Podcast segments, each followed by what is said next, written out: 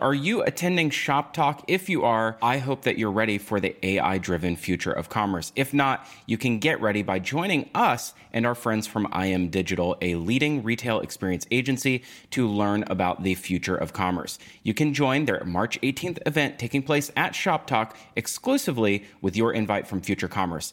Find out more today at events.imdigital.com. Today on Visions.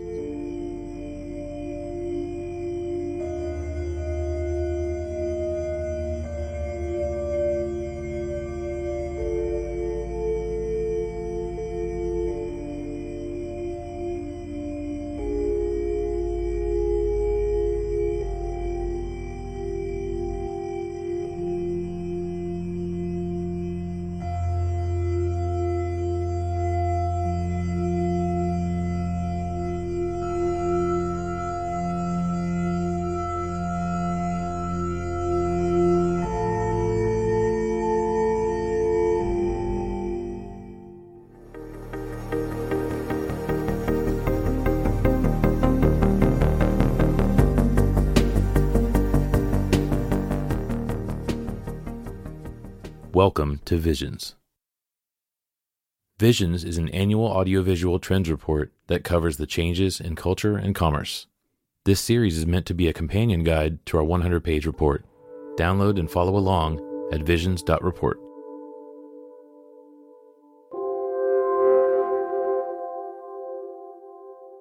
Episode 6 The Sacraments of Commerce. For many, religion provides a sense of purpose. It is a belief system that we can organize our entire lives around, create everlasting bonds, and connect with like minded people. But in an increasingly secular society, the reverence that we once held for religion and accompanying rituals has, perhaps, been replaced by a new form of religion consumerism, where your God is an invisible and unknowable algorithm and where brands are disciples that are indoctrinating people to their religion through messages of authenticity, brand mission, building houses of worship through websites and stores, and the practice of community. In today's episode of Visions, we go live to West Palm Beach, Florida at the Vision Summit, and we sit down with people from behind the scenes who work closely with brands to explore the sacraments of commerce.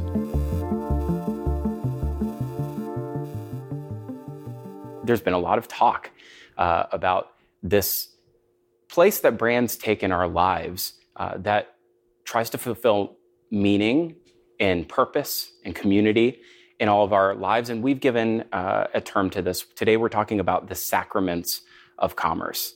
And a lot of brands today ask us to put some faith in them or to believe in them. Uh, when you think of a brand that's asking you to believe in it, What's a brand that comes to mind? And we can name names here. What's a brand that comes to mind that asks you to believe in them and believe in, uh, uh, ascribe to a belief system? And what do you think it says about that brand that they're asking that of a consumer? Patagonia is the first one that comes to mind for me. Brand and omni-channel strategist Grace Clarke. A handful of things underpin the fact that they are so virtuous. It's that they trust in themselves to be able to deliver on that promise it's that they are promising to continue to build in that way. So it's not just a statement about what is true today, but it's a bigger conversation about what will be true in the future for them. And then the third thing that comes up for me is that they are giving an indicator of what type of company they would be to work for. So they to me are addressing what that company is in the world as it pertains to who works for them and with them. If you had to outline a few of their guiding principles, what do you think that Patagonia's guiding principles would be that's created such a belief system? It would be easy to say sustainability is at the top, but that's not what comes up first for me. The first is integrity. And I think that is something that comes through in any way you can experience the brand, whether it's bringing in clothing that you've already owned through them for their worn wear program and them compensating you for it pretty well, or the way that they have stopped and started and paused Patagonia's food program. So if you've ever had freeze dried astronaut food, there's that's part of their product line is they have fish and they have freeze dried food that's meant to be taken on travel trips. So there's that uh, explanation of how that actually comes to life in the product. That's integrity to me.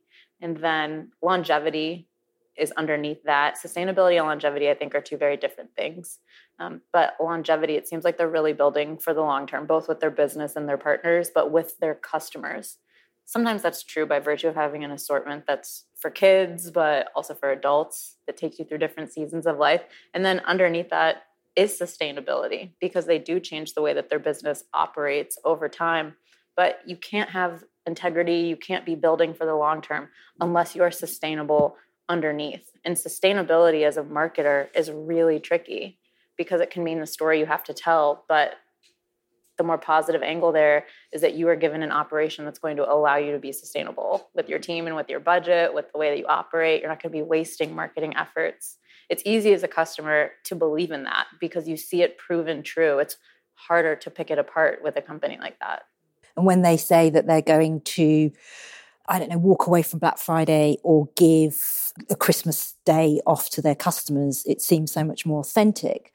Author and retail analyst Miya Knights. And then a bunch of other retailers go, we'll do the same thing. Me too, me too. And it's not quite as authentic. So, yeah, I think you have to have that foundation first of true authenticity um, in the branding and a real purpose. Again, I've said it a hundred times yeah. today. I'm sorry, it's a bit ad nauseum, no, but if it doesn't come with purpose, it doesn't ring as authentic and true, and it it it makes it harder, I think, to build that belief system or something to believe in. There's there's this thing that's said in some of our circles is that sort of brands are becoming a form of religion, right? And you can draw very specific analogs um, between uh, the things that religions try to accomplish to give people meaning and purpose and community. Uh, but I think there's even more specific through lines, right? There's a transfer of identity. I think Brian was talking about earlier. I was baptized and confirmed in, in a faith. Uh, that was my public profession of faith. Today, it's a monkey picture on Twitter. Web3 venture firm chief brand officer Michael Miraflor. If you look at Pew studies about the decline of membership in organized religions or even like, you know, local membership clubs or Rotary clubs, organizations like social clubs like that, I think savvy brands have realized that there is a white space that going back to our earlier conversation about Maslow's hierarchy of needs, I mean that that that feeling of belonging and community that's been disrupted over the past couple of years because of our digital lifestyles was something that could be infiltrated and uh, addressed directly. I don't think it's necessarily nefarious, but I do think it is something that's worthy of uh, discussion, especially if it's taking advantage of things that are rooted in long term human identity.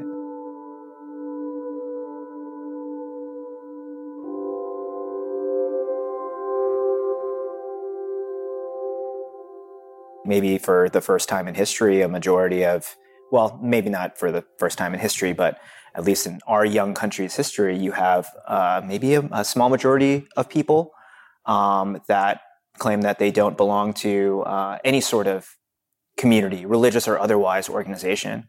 Um, so you'd have to think that others will step in where there is that void. Hmm. And brands just so happen to uh, be able to scale to address that. Apple's store experience is like a temple of tech isn't it? Mm. In that sense, they have maybe tried to fill some gaps left in terms of community and spaces and turning stores into something other than a place to push you to, to buy stuff, to sell, um, sell you stuff. But when you compare Apple with Patagonia, I don't think we would say that Apple generates feelings of like loyalty that verge on faith, that verge on religious fervor, because it's not underpinned by the values because we, we know Apple's not sustainable. We know that they're just a massive corporation and that Greenpeace absolutely hates them. And so the, I think what we're, what we're saying here is that we, you need to have the values underpinned mm. and then follow through with the customer experience for it to be, to seem authentic and sincere and lead to that level of fervor and loyalty that verges on religious, religious intent. I might disagree with you on that one. Sure. Not, I think your assessment of how Apple and Patagonia are different is very accurate. Mike Lackman, CEO of Trade Coffee. As to whether they can be analogized to Apple was actually the first one that came to mind for mm. me with that question in some ways. Mm. Uh, I grew up in a less devout or maybe consciously religious household, but in a household that was like very kind of traditional blue collar Catholic kind of sensibilities. And it wasn't that there was a profound profession of beliefs and really contemplation of the scripture and those things. It was a lot of very everyday, quotidian, handle it tactically, practical routines that you did with people who were like you. And when I think about when I went to a job for the first time, and because I was doing a lot of quantitative stuff, I got a ThinkPad, got to use a lot of Microsoft Excel, and everyone else in the company had an Apple. I just stood out in this very weird. No, one had like direct antipathy toward me, mm-hmm. but there was this kind of sense of uh, customs behaviors, mores, the way you tactically do these things that very subtly signal what the core of what Jobs and those guys wanted, which was they wanted to make the company tools for creative thinkers. Mm. With the implication being that if you don't have it, then you're just not really a creative type, which is a pretty pejorative thing to say. Yeah. So I, I think there are different kinds of religions, and so there are different. Well, I would then respond to that by saying what you're describing is cult, not religion. We're jumping straight to the idea that communities, whether they're religious based or whether they're brands, can offer community. But there's a very different reason that community exists when it's in a religious capacity. Mm-hmm. Faith. Faith. And that yeah. doesn't mean that all churches and all religious groups and all temples are oriented around faith as we understand it, right? Some of them are businesses, some of them operate a little bit differently. But to be very colloquial about it, people got into religion because it was a way to experience faith in a way to stay connected to faith and stay connected to the practice of faith. So, as we think about brands, the brands that I think are most connected to being a true uh, alternate for religion are the ones that allow you to operate out a part of your identity that's more related to being a human. Are we saying then that the brand has to reflect our own belief system? I think it's the other way. I think the brand imposes a belief system upon us.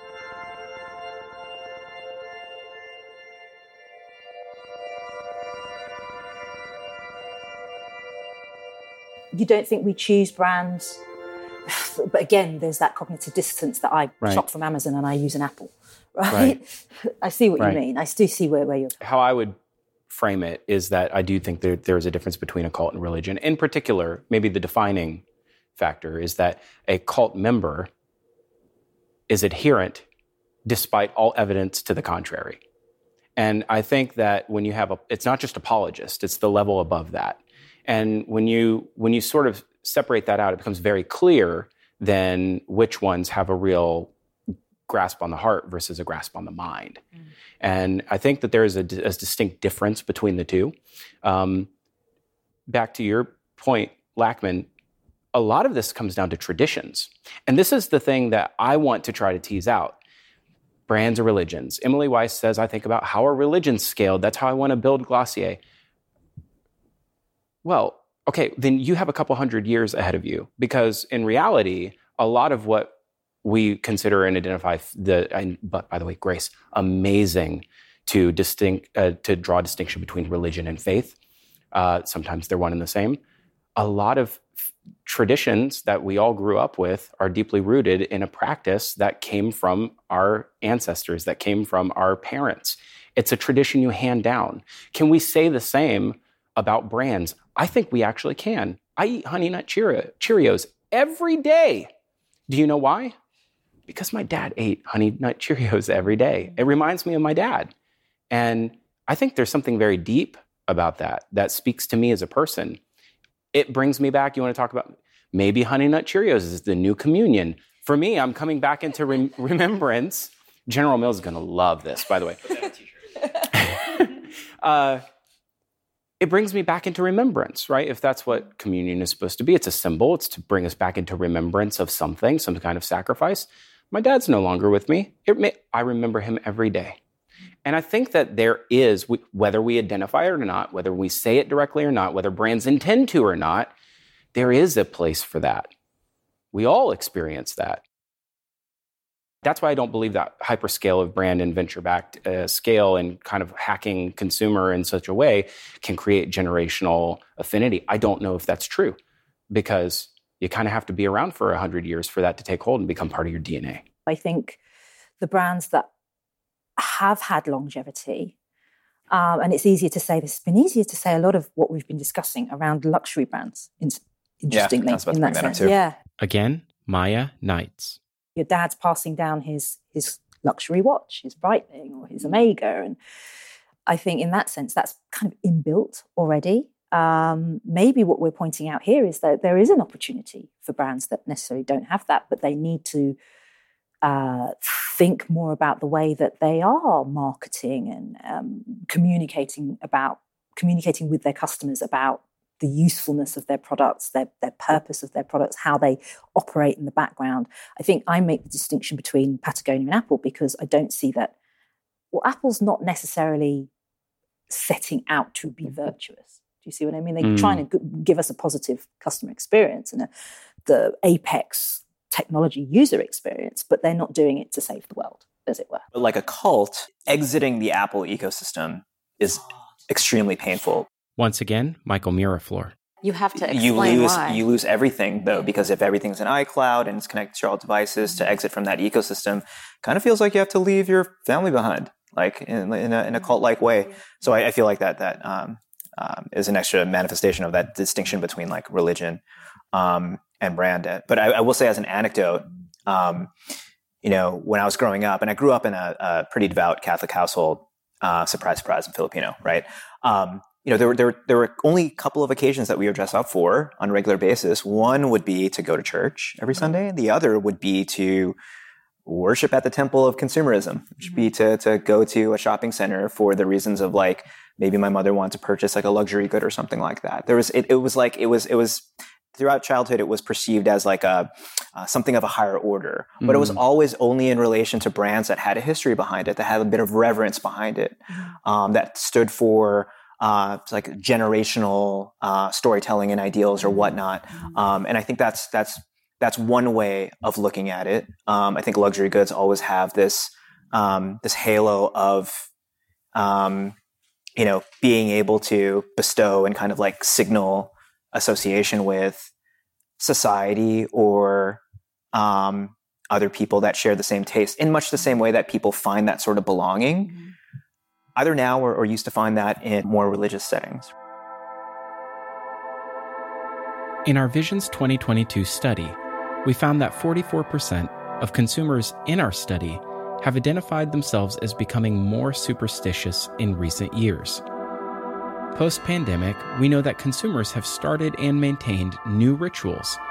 In fact, in our study, we found that 89% of those respondents said that they've become more ritualistic. And of the 195 people that said they completely agree that the brands that you engage with broadcast your values, over 113 of them said that they were more likely to participate in organized religion. But what is religion? The religion of consumerism isn't steeped in tradition like a classical religion would be, yet it undoubtedly exists.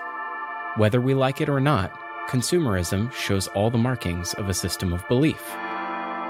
To commit yourself to the acquisition of vast amounts of high priced and luxury goods requires devotion and commitment. So then, lifestyle brands put you on a journey, that road to enlightenment where few pursue it and fewer still reach it.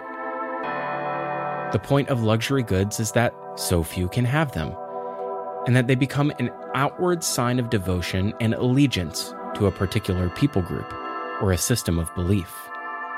Like a cross around the neck, fashion becomes a signal of devotion.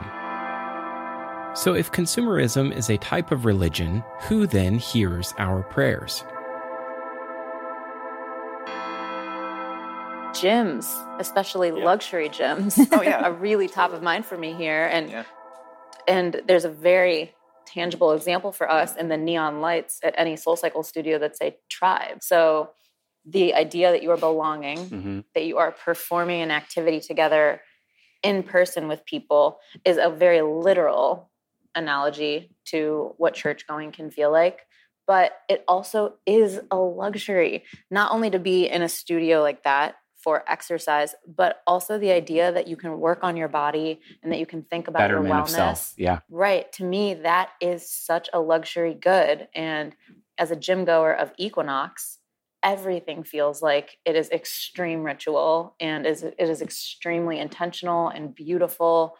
And now that there are classes there for Pilates, breath work, mindfulness, mm-hmm. it is truly feeling more and more and more and more like a faith-based, self-centering hmm retreat going there. It's like a spiritual experience, or that's how they would like It you is. to think It about is. it. cool. I mean, I might be an outlier here in that I grew up Catholic and no longer really feel like I have a faith, but I certainly have a spirituality, and it might be rooted more in karmic energy Mhm. and the belief that hopefully I can leave people better than I found them. hmm But I want to leave myself better than I found myself. So Yeah. That means that I buy Hoka and I go to Equinox and I use Kiehl's there.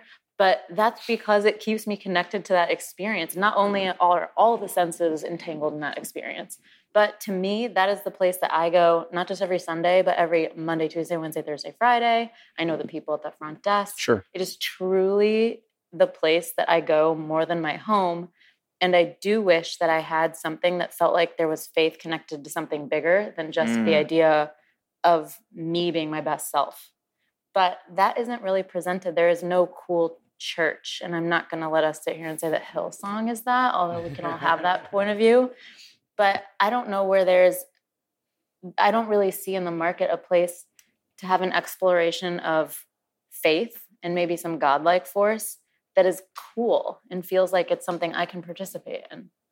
Well, maybe I can counterpoint this a little bit. Yeah. Um, and there is a historical example I'll bring up. Um, so in, um, in ancient Greece, there's a school of thought here that when you look at the way the temples were set up, it's a very, very hilly country. There's very little flat land. The sacred lands owned by the temples tended to be the only places that could actually cultivate beef. And whenever you read about sacrifices, they always involved sacrificing beef. They were basically butchers and meat restaurants. Mm. And there was a combination of going there to worship and mm. practically going there to eat protein. Mm. Like there were the places that had that. It was a place where people all came together. It wasn't feasible for all the people to own all their own protein. They had to eat protein. And so it's okay that there are some kind of utilitarian, functional, quotidian, almost potentially even greater purposelessness mm-hmm. kind of elements of those things that did end up becoming religious. And so again, if we're talking about we're all gravitating toward aspirational luxury brands except for Cheerios, um, you look at something like we talked about figs and brunt earlier. You could look at Yeti, which is ultimately rooted in this like really unbelievably high quality. I'm becoming a part of this kind of professional grade outdoor pro at what they do kind of behaviors. I think from a, what can we all learn from that in Mm. sacraments of commerce sort of a thing. There's just a lot of value in being a very deep part of very frequently repetitive, tactile, human, utilitarian things. Mm-hmm. Like Mm. you just like you rattled off so many elements of your routine about Kiehl's going in, breath, mindfulness, like mm-hmm. those things. I think about what we try to do with coffee with our customers sometimes. You think about people holding that Yeti cup every day. Mm-hmm. I think there are some elements of that that when you jump to Patagonia, it may throw us off the scent a little bit because there probably isn't room for every brand to have that degree of purpose in the way they are conceived.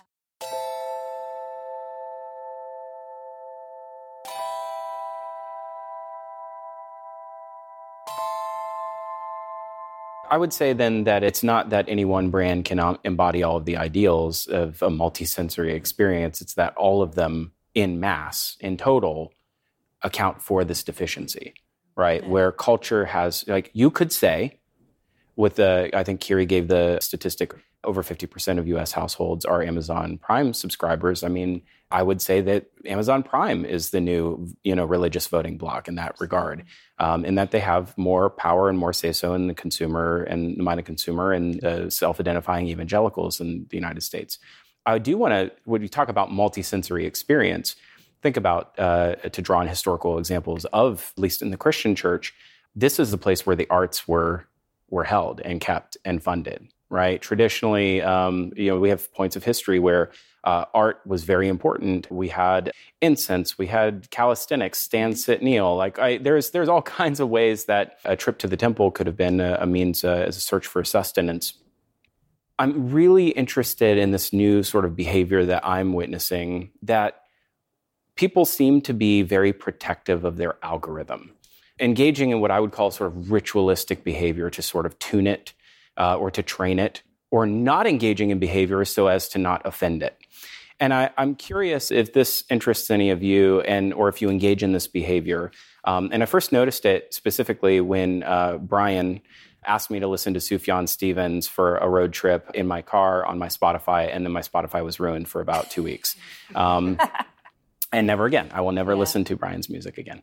Um, but this is an interesting sort of behavior. It's almost superstitious, right? Like we we we we're now changing our behavioral patterns based around uh, what these new disembodied beings are serving to us. I think I, I counterbalance the idea of getting stuck in an echo chamber with always maintaining like a finsta, like an, an alternate profile that is not trained, just to see how the world might look mm. when it is not edited by my pre-existing thoughts or behaviors, right? So like I have two TikTok accounts. I have a few Instagram things. I have an Instagram account where I only follow brands. Same. And then I I see what the ads look like there versus like my personal account versus a cup maybe another account that I maintain. Mm. I personally have a curiosity I compare my feed with friends, and it's always interesting to see how much an algorithm affects the types of information, images, ads that we receive. Um, and you know, sometimes it's really disturbing. Other times, mm-hmm. I'm thankful that I'm not getting what they're getting, right? But I, every so often, when just like how you've explained, it feels like the algorithm is off, and I try to correct it. Mm-hmm. I think actively, like I can't believe I'm doing this, but I'm doing it for my own sanity because I'm so used to being delivered a certain type of information. And I, am not I'm not quite sure if that's healthy, but that's just how it is right now. We'll be right back after a word from our partners. This podcast is brought to you by Shopware. Shopware is an e commerce hub that allows you to offer relevant, compelling experiences for your consumers and your back office team. The open source core and the open commerce approach allows brands to build however they want turnkey headless PWA or any combination thereof, thanks to the all sales channels welcome approach. Shopware creates the most engaging experiences imaginable, from B2B and B2C to multi store and guided shopping. And Shopware features a worldwide ecosystem of developers, agencies, and technology partners. Find out more at shopware.com/fc. That's shopware.com/fc.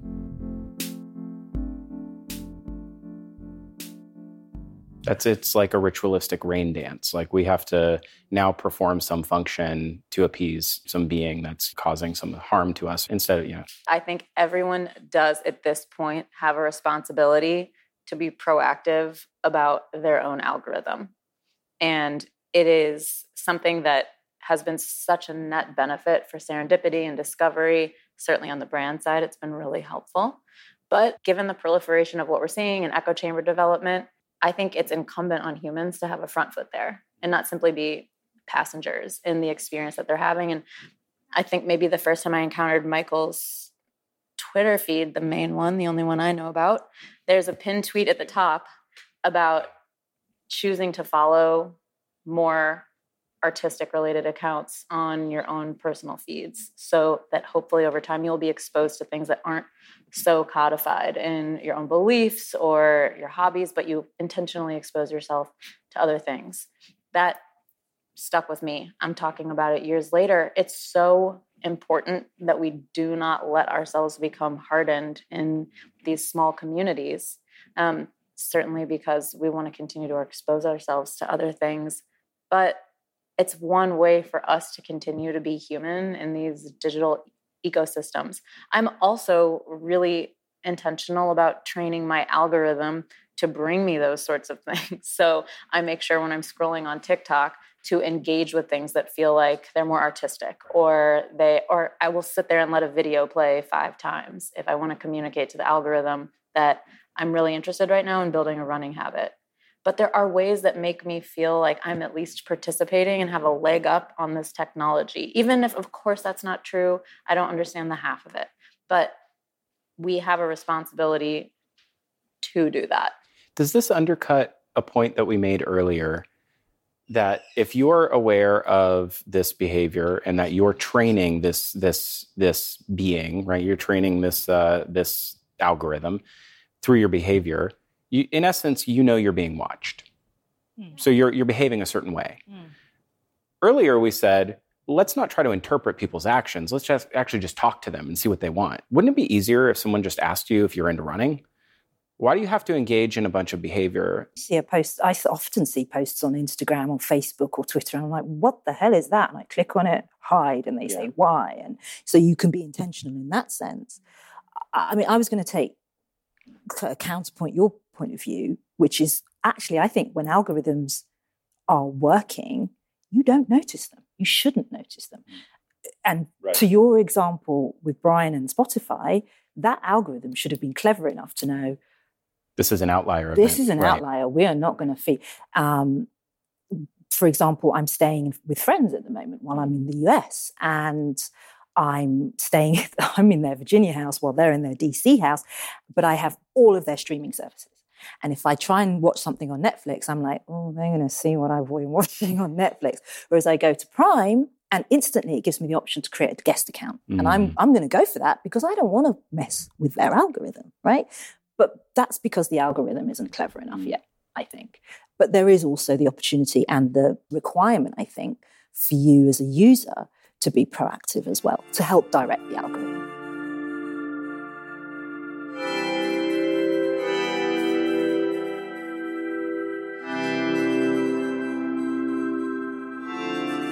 There is a little bit of a, a tough side to this one, which is to your point about like, why don't we just ask?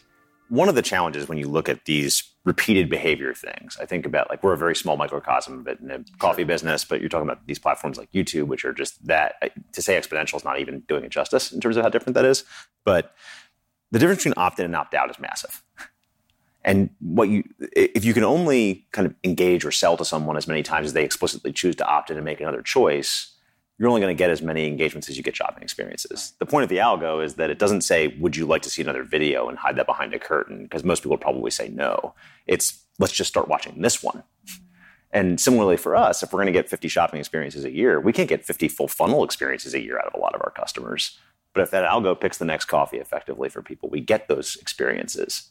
And so I think the the challenge becomes um, and I actually would say this is one of the weaknesses in our business right now that we're very sensitive to. Um, we talk a lot, both in terms of culture internally and also in terms of customer experience, that like there's this notion of you can drive a car very erratically and it feels in control. If you're in the passenger seat, it can feel really disruptive That's your right. hands aren't on the wheel. Yeah. And how can we find ways to kind of, for those who do want to have more control over that, not necessarily make it a series of choices that then they have to replace all the machine decisions, mm-hmm. but give them really clear agency for where they are on that map how simply they could actually understand what it means to jump on a different track. Meaning, like in Kyrie Irving terms, you'd be like, "You're looking at a lot of flat Earth stuff, Kyrie. Do you want to keep watching? Because there's also these people who think the Earth is round, and you could watch those videos too if you'd like to see the counterpoint." And when you hear Kyrie talk about it, he's like. Yeah, all I saw was this one thing, and I watched 50 in a row, and it was really compelling. If I watched A versus B 50 times in a row, I probably wouldn't have ended up there. Yeah, yeah. I was just going to say that unfortunately, maybe the, the reason why we, we don't feel empowered and we don't have enough level of control is because our data is being so monetized. I mean, it's quite sad to admit, but it's taken me years to beat the Facebook algorithm in the sense that I go into the settings and it gets buried deeper and deeper and deeper. What are your ad preferences? Mm-hmm. And you know the topics that they choose for you? Now, when I go into those topics, wow. completely blank because every single time I've gone in, I've gone no, no, just to just just just to to to play devil's advocate, you know, to see what happens. But at the same time, now I've got a pretty anonymous Facebook experience. They don't really know who I am because I've told them I don't like anything. Um, there has to be there has to be a way, as you say, of giving us back control. But I feel that the particularly the social networks, they're trying to obfuscate it. They're trying to remove us from that um, because it threatens their ability to monetize. Mm. Um, so I think the model, in that sense, first the business model has to change um, in order for us to feel that we have more control. And if we had more control, maybe we wouldn't feel controlled by the algorithm. I think people like their algorithms. I mean, Michael and I have spoken about this before, especially younger people talk really fondly about their algorithms. If you go on TikTok and look at the hashtag my algorithm, Okay. people are either filming videos of themselves talking to their phone saying things like engagement ring, flowers, Yeah. wedding, like to, to their boyfriend's phone. Or they're simply ta- talking about experiments that they're running. And this is something that's true, I think, of all ages, but you see it specifically with people who tend to be on the younger side. And Mm. I joke very affectionately about my algorithm because it really brings me interesting stuff. I quite like it and I feel very happy that it exists. And it does feel like an other. It does feel like something that's not me, but something that lives in my phone. But it's really responsible for the serendipity that I feel going through the digital landscape. And if I can have some element of magic and discovery, if I'm scrolling, if I have to be scrolling, and I do because I enjoy it, I want some serendipity in there. I want to be presented with things that I wouldn't find.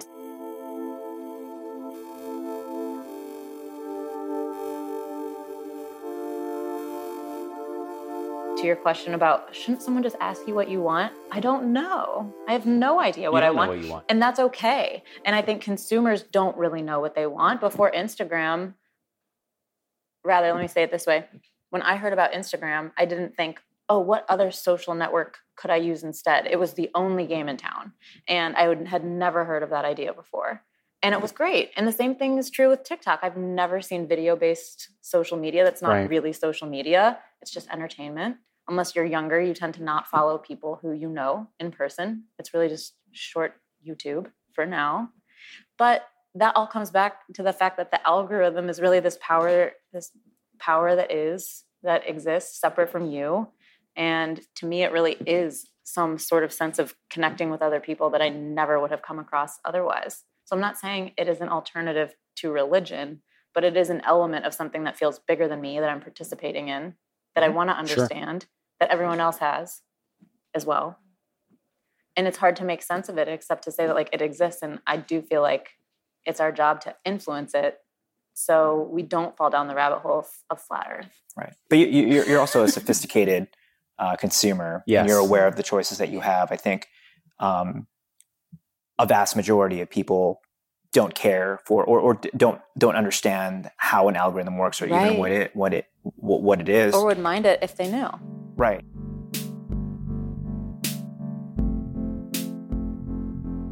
This episode is brought to you by Klevu. Klevu captures e commerce shoppers' intent and then leverages AI to create personalized search and discovery experiences that allow your brand to go beyond keywords typed into the search box. Klevu's end to end search and discovery solution is easy to configure, optimize, and maintain for all major shopping platforms in just hours. Klevu's proprietary technology is driving traffic and conversion and loyalty for over 3,000 leading global brands.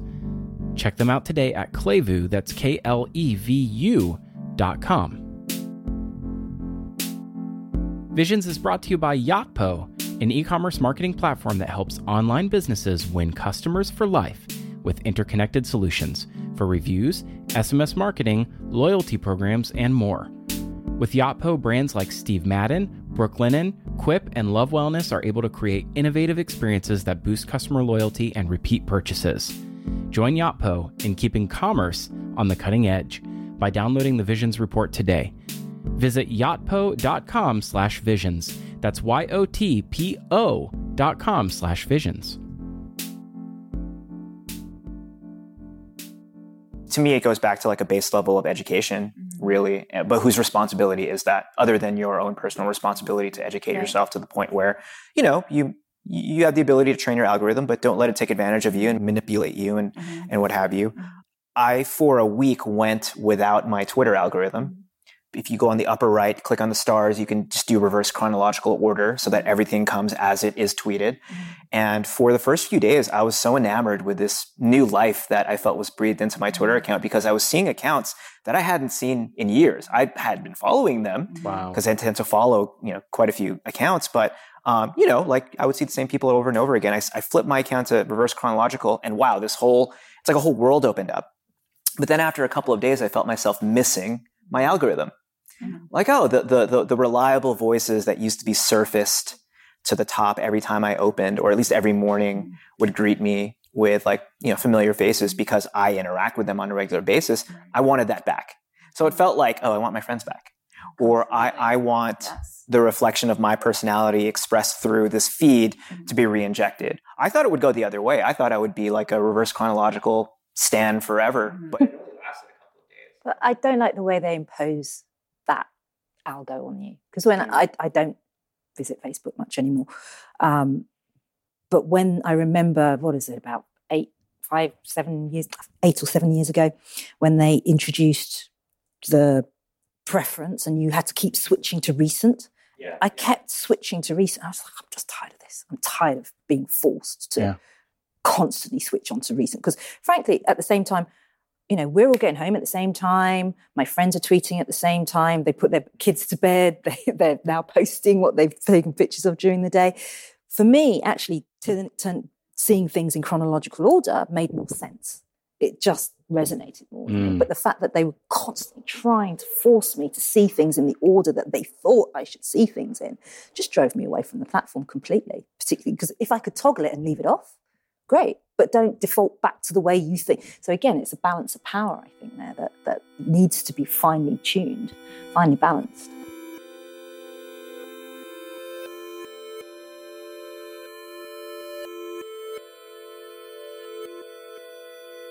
we're also in the midst of uh, a couple other things that have taken place in in the way that we think about the work that we do in the world um, as meeting some sort of like base need for people. Something that I have observed, and I, I would like your guys' reaction to this as we wrap up, is this cycle that I believe we're in at this moment. Is that people are increasingly trying to become brands. So people are becoming brands. Brands are becoming religions religions are becoming brands unto themselves, and brands are becoming people. And we have tried to, we have created this really interesting circular behavior of the way that we have created purpose and meaning, both for ourselves and the way we ascribe purpose and meaning to organizations and corporations and the roles that they play in our lives. And I find that not just to be fascinating to witness, but potentially different to any other point in a human ev- evolutionary arc. And that maybe this is a really differentiating point for all of us in the way that we're actually behaving in commerce in the world. I, I saw a quote on Twitter the other week that said, strongly held religious beliefs are the new counterculture.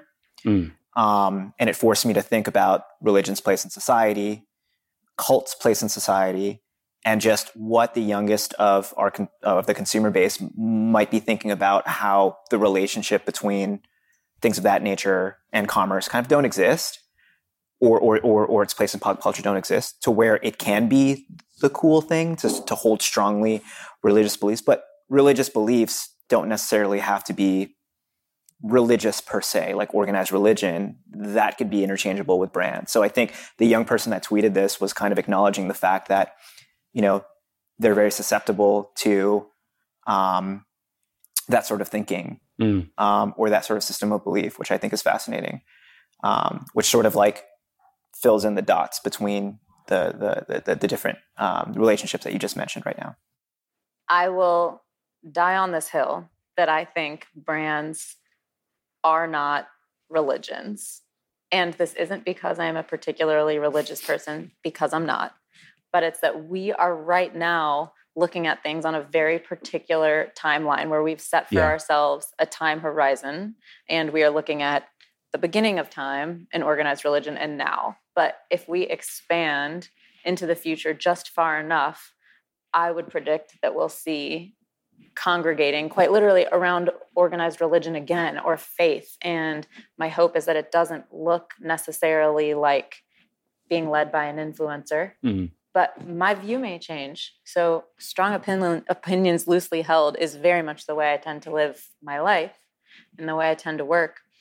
But I think we will be seeing a return to religion in a way that is not loosely based around wellness or mindfulness or affirmations, but something mm. that is more dogmatic and rooted in connection to other people and some sense of what on earth are we all doing here? I think that's what we're moving toward. And I think that's the extension of this vibe shift that we're in. And it can't be just about like the consumption of goods, right? Definitely no. I'll try to be an optimist. Again, maybe a little bit um, little bit Pollyanna about it, but I don't know where on the continuum which way all those different things were pointing. I can't recall exactly how the order worked, but let's just say there's a greater degree of individual humanity being injected into some of these other entities. I do think there's an opportunity that if we do it right, that there's a chance for that to be a way to propagate a greater degree of decency. Like I think I found um, in in one of our staff emails a few weeks ago when the when the when the Ukraine conflict was breaking out, feeling very uncomfortable at the times that we had talked about wartime and peacetime from like a business footing perspective, mm-hmm. where it was just a lot of like we are full of shit if we think that are we going to get all the coffee bags shipped has anything to do with wartime. Mm-hmm. This is wartime, mm-hmm. and war is a lack of decency. So like let's take a second recenter and say if we're all people, we treat our customers as people, treat our connections, roasters, individuals as people, a greater degree of individual people to people connections, if that comes with a greater degree of decency among those people, is probably an opportunity for all that to do well. Mm-hmm. I can't say exactly whether that goes the right way or the wrong way, though. To some degree, it's just the golden rule, right? Treat others as you would want to be treated. Do we think that insurance is going to start to come with preventative care in the form of therapy for everybody? Because that might be a way to get to this. That in particular, I think we have a, a challenge with here in the United States. That goes down a, another rabbit hole.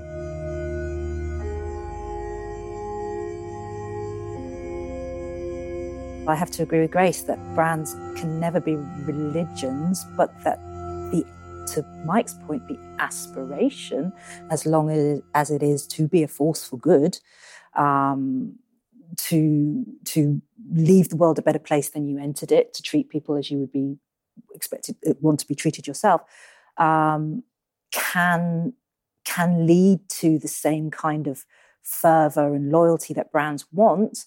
Um, that is similar to religion. But the reason I think that they can never get there in terms of what we have um, f- from organized religion now is because it's transactional you know in that sense. You, the minute you, you you inject money and i need to make money out of this but you know you've got examples as we've already discussed like patagonia. I don't see patagonia saying i want to be the next nike you know? I think they have do you see what i mean? They they they want to stay true to themselves and that might necess- that could be at the expense of shareholder growth mm. right so you've got to have that fine fine balance and i do think the way that brands are setting themselves up in that sense means that we as people are taking on those brand identities like a religious um, faith, you know, like uh, you would wear your sari or your hijab, or, you know, we are starting sure. to take that on. But I think, and I don't think it's bad for um, brands to aspire to be virtuous in that sense, but I just don't think we're ever going to get to the state where it's it, we're it, we're using brands to replace organized religion like like mm. um, michael said we're probably coming full circle in that sense that we've gone so far down the rabbit hole of brand identity and using brands to identify ourselves that to your point we feel this hole this spiritual hole that drives us back towards religion what an incredible conversation. I want to talk about it more. And maybe we can. You can actually lend your voice to the conversation and be part of this. Drop us a line at hello at futurecommerce.fm. Humans desire to belong and to connect with one another, and that's not going away anytime soon. But our reliance on the algorithm and technology has increasingly led us to feel more lonely, more isolated, and more withdrawn. The need to congregate around similar causes and rituals and shared communities is becoming increasingly apparent. Try as they might, brands have not and cannot succeed in creating meaning and purpose for people. And sometimes purpose is born of failure. Humans are flawed and make mistakes. Can brands provide an avenue for repentance and restoration? Can they offer consolation during times of grief or loss? Or do they deepen our state of discontent, asking us to acquire just a little bit more, spend just a little bit extra? and we'll finally find happiness. Where brands may act as a temporary surrogate for things that religions provide, they fall woefully short of helping people to find peace, tranquility, and contentment. The Visions podcast is brought to you by Future Commerce. You can find more episodes of this podcast and all Future Commerce properties at futurecommerce.fm. Download our 100 page companion guide on cultural and consumer trends by visiting visions.report. That's visions.report.